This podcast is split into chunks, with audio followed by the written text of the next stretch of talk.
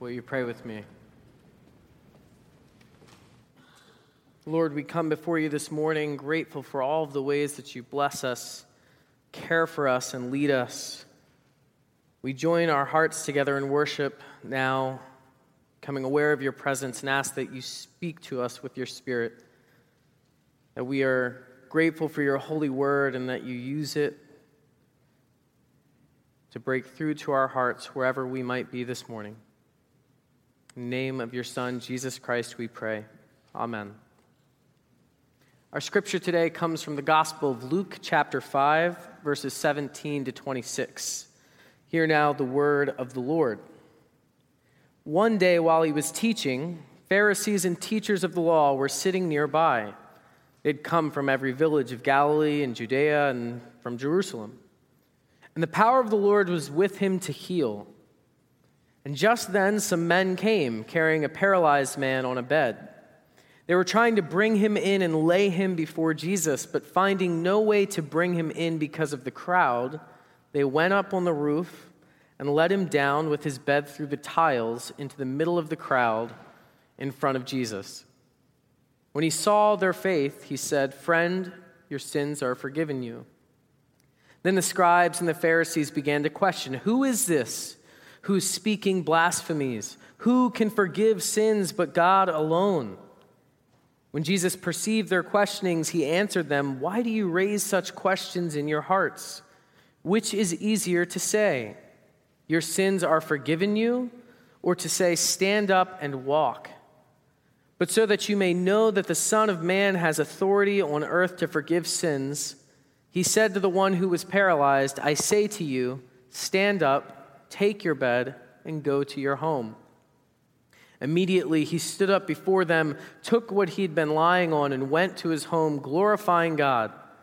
Amazement seized all of them, and they glorified God, and they were filled with awe, saying, "We have seen strange things today." This is the word of the Lord. I love that last line of that passage. We've seen strange things today. It's one of those good, wrap-up lines. It might seem like a throwaway, but it really does tie up that story really nicely.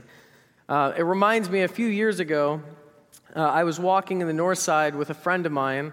They were in town, and we noticed a man on the street in a suit and jeans, like suit top and jeans. We're like, "Oh, that's weird. He's got a microphone." And then we noticed that the other man with him had a giant camera, and we're like, "Oh, there must be some news story." And then they were flagging us down, like, "Come over here, come over here." We're like, "We really don't want to be over here." And they're like, "Have you heard about this situation going on in Pittsburgh?" And we're like, "No, we haven't." Anyways, and we tried to start walking. They're like, No, you really have to hear about this." And they're telling us about this guy and his job and all these things going on. And we're like, "We really don't know what you're talking about." So 5, 6, 7 minutes have gone on. They're just feeding us information. And we're like, "Look, man, we don't really know what you're talking about." They're like, "What? Wouldn't you say that this is strange that—" They tell the story, and we're just so fed up by the end of it. And we're like, "Look, man, it's weird," and we just left. I didn't think anything of it. And a week later or so, I get a text from someone at church, you know who you are, saying, "Mike, we saw you on the news today." I went, "Oh no." Now, when I tell you I didn't care for this interaction at all, I'd forgotten about it. And I'm concerned. I'm like, "Oh no, I work at the church. What happened? What do they have me on the news for?" And I clicked the link they sent in the text, and there I was. But the only thing they used for 30 seconds, they're setting up this story, and then it just cuts to me going, "It's weird, man." And then that's it. And I was like, this is so messed up, because I didn't know anything about the situation, and it didn't make me look particularly great. Now, I tell you all that because when I hear this line at the end of this story this morning, "The people said, 'We've seen strange things today,' I feel like that's just not a good quote from the author of Luke, because they saw some seriously strange things. First, there were so many people in this teaching room that no one else could fit in. I mean, we've had some busy mornings at SPC here. We set up chairs for Easter, but it's never been so many that we couldn't, sprawl people out on the marble. So that's a little strange. Okay. Well, then after that, we've got some people that show up, and they wanted their friend to come so badly, they carried him on the mat because he couldn't walk. Okay, that's a little strange. I've never seen any of you carrying someone into church, other than baby Ainsley, of course. Okay, number three, we've got these people, they couldn't get in the door, so they thought the next logical thing was to climb up on someone else's roof, to vandalize it, take apart the ceiling, and lower their friend in forcibly through the top. That's pretty strange. Now we're in the pretty strange category. Then after that, Jesus is like, hey, that's pretty faithful of you. Your sins are forgiven. And the Pharisees weren't too happy about that, so they start an argument over this guy coming through the ceiling, but more so about what Jesus said to him. Okay, I guess that's kind of par for the course with the Pharisees, but it's still a strange thing if you're a bystander watching all of this happen. But then the strangest thing is certainly Jesus saying, get out of here, take your mat and walk. And then everyone saw this guy that was paralyzed walk home. And then we're supposed to believe that everyone was like, we saw some strange stuff today. Can you imagine if you came to church this morning and any of those five things happened? Like in the middle of me talking, someone got up and was like, why are you talking? That's strange. If the ceiling starts coming down, these are the kinds of things that, like, that quote is just so unfair. And it resonates with me because I know what it feels like to be taken out of context on the news. Now, when you hear this story, there are a number of things that happen. We are probably familiar for the most part with this story. It shows up in three of our Gospels. So apparently everyone remembered it, probably because it was pretty strange. But there are some things that when we're reading Scripture, it's as important to notice what's not in the story as it is to notice what is in the story. And what's not in this story are names. Now, often in the New Testament, this happens. We hear about these interactions between Jesus and all these other people, and they're just named by their attributes or named by their ethnicity. They're just four friends that take their paralyzed friend to Jesus. They don't get named. In fact, they don't even get dialogue in the story. We see that the man who gets healed leaves glorifying God, but we never even hear him say something. Just a little strange, very strange. But I think there's something powerful about the unnamed characters in these stories because what we see instead is what they do. That we don't have to remember their names to see the impact of their actions. Now, in this story, we've got four people that carry their friend to Jesus. We don't know what it was about that morning that made them decide we're going to go now, but they decided this Jesus guy, he's done enough stuff, we've heard enough stories, we need to take our friend, unnamed character number five, and we need to carry him to Jesus. We're not sure where they came from. The text says that people were coming from all over, but we can presume he got carried across town. But we don't know whose idea it was. Was it the friend's idea? Was the guy on the mat not really having a good time? He's like, I just want to stay home. Was it his idea? Saying, hey, my four best friends, carry me across town right now. We're not sure. But I imagine something is going on where this man starts to get carried to Jesus, and he's being told that this guy can heal you. And I just wonder how many times he's been told he might get healed. Jesus wasn't the only person known for performing miracles. There are all kinds of stories going around at this time. I wonder how many doctors or how many miracle workers this man had gone to while going home all the same, with the same ailments. I wonder if he was so worn out by the time his friends are carrying him to Jesus, he's like, no, really, let's go home. It's too crowded. I wonder how many times he had gotten his hopes up and then seen them not seen through. And yet, we see these friends, when they get this man to the door, go, it doesn't matter that it's too crowded, we're not stopping. I mean, I guess if you carried someone all the way across town, you're like, we might as well just go the last 10%.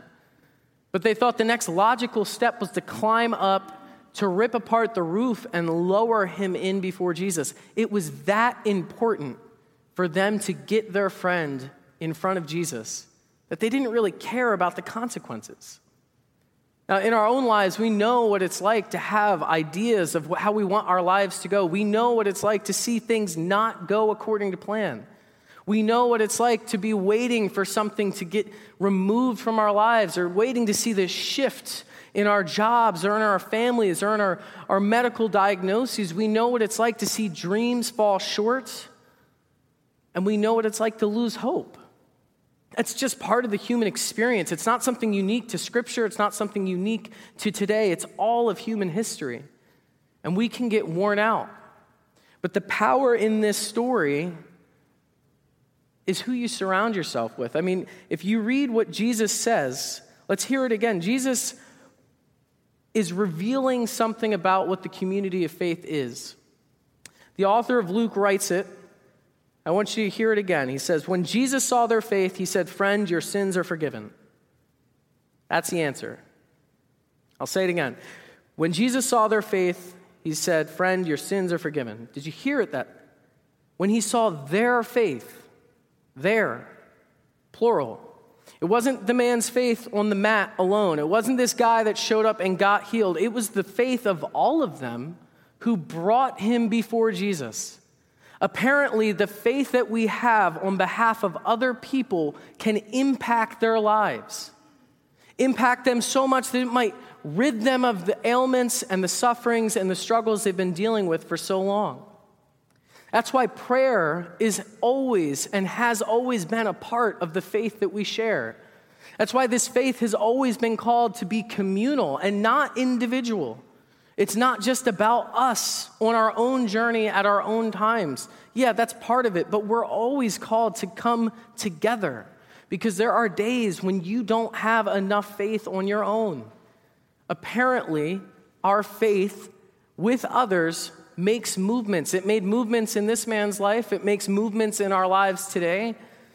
And it's what changes the world around us. When we step into the role of the people that have faith on behalf of others, we're taking seriously our calling as followers of Jesus. We're not meant to be on our own path, doing our own thing, only taking care of ourselves. That's convenient, it's easier, but it's not what we've been called to. Now, this morning, we got a perfect example of what it looks like to use your faith on behalf of someone else's. We watched another child, little Ainsley, get baptized this morning. What is baptism if not taking your own faith and using it to move someone else into the faith?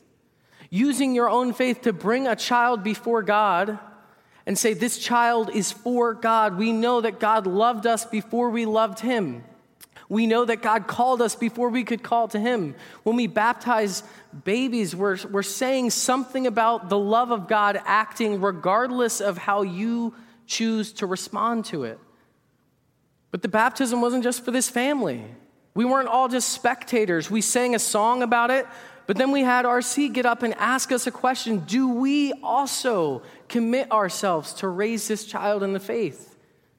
We say, yes, our faith can impact this child's faith. And it doesn't just stop at baptism. It's all of our lives. This is one moment. We expand it when we talk about the Great Commission that we've been called to go out into the world and teach and preach the good news. It doesn't have to be done from a pulpit. We're being called to share the faith that we have been cultivating in our community with other people. We saw in our story this morning 4 guys that were like so ready to get someone before Jesus. They really were going above and beyond, no pun intended, but they got up on that roof. They carried him up there to remove the roof, to put him in front of Jesus. And I wonder, what stakes would you go through to get people in your life in front of Jesus? I mean, who is the person or the people that helped you come before Jesus? It made enough of an impact for you to either show up in person this morning or to be streaming this morning. So someone in your life helped you get before Jesus. What are you willing to do to help someone else get to the same place that you've been for so long? Obviously, this faith is something we share together. So what are we willing to do to help it to grow? Not just for ourselves, but for everyone. That's what worship is. That's what faith is. It's what community is. It's what church is. The Apostle Paul, in his letter to the Thessalonians, now, like normal things, Paul writes all kinds of stuff, but he's got a pretty set structure on how he ends his letters, and he ends his letter by saying these words. He says, I urge you, brothers and sisters, to admonish the idlers, encourage the faint-hearted, help the weak, be patient with all of them. See that none of you repays evil for evil, But always seek to do good to the one another and to all. Rejoice always, pray without ceasing, give thanks in all circumstances, for this is the will of God in Christ Jesus for you. Don't quench the Spirit. Do not despise prophecies, but test everything and hold fast to what is good and abstain from every form of evil. Right in the middle of that, Paul says, pray without ceasing. Why? Because prayer changes things. What is prayer if it's not a faithful request made to God for ourselves and for those dearest to us and for the things in the world that we see that break our hearts? Prayer is our movement into the presence of the divine. It's us becoming aware of God's presence in our lives. And we know that this is what prayer is for. That's why we continue to do it. It's because we recognize that our faithful action on behalf of other people makes a difference. The question is, what actions are we willing to go to on behalf of other people? Sometimes those actions might take you to a homeless shelter in the city. It might take you to prepare some food at the Center for Hope. It might take you to VBS for a week. VBS. For a week, slime, games, no deodorant. I mean, this is the kind of thing that strange things are going to happen when you take Jesus seriously. But when you're willing to go to any length to help a child get to Jesus, to help a friend, to help an enemy get to Jesus, it's going to take you to some strange places. It'll take you across the city to East Liberty to help with open hands. It'll take you across an ocean to help with mission organizations. It'll take you to your least favorite neighbor to invite them to dinner or even to church. I mean, these are the kinds of things that happen when you take this faith so seriously that you can't keep it to yourself. It's going to cause you to even carry someone across town and maybe take apart a few roofs just to make sure they have an opportunity to encounter Jesus the way that you have. But only if you're willing to let God lead you to those places. Again, we don't know what the intent of these four people were when they carried their friend across town. What we know is that they did it, and that they looked crazy, and that everyone apparently left and went, strange day today, saw some strange stuff.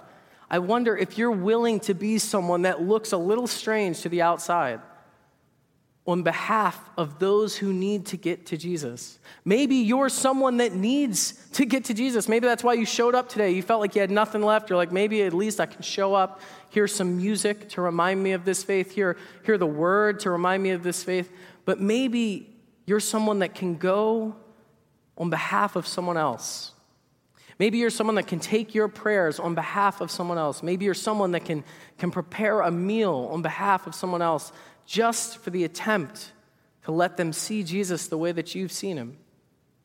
Because I'll tell you, if there's anything this story tells us, it's that our faith is not meant to be kept to ourselves. It's that our faith is meant to go out, not to come in. So much of the church has become insiders and outsiders, but Jesus, very seldom do we see Jesus in a temple. He's out amongst people.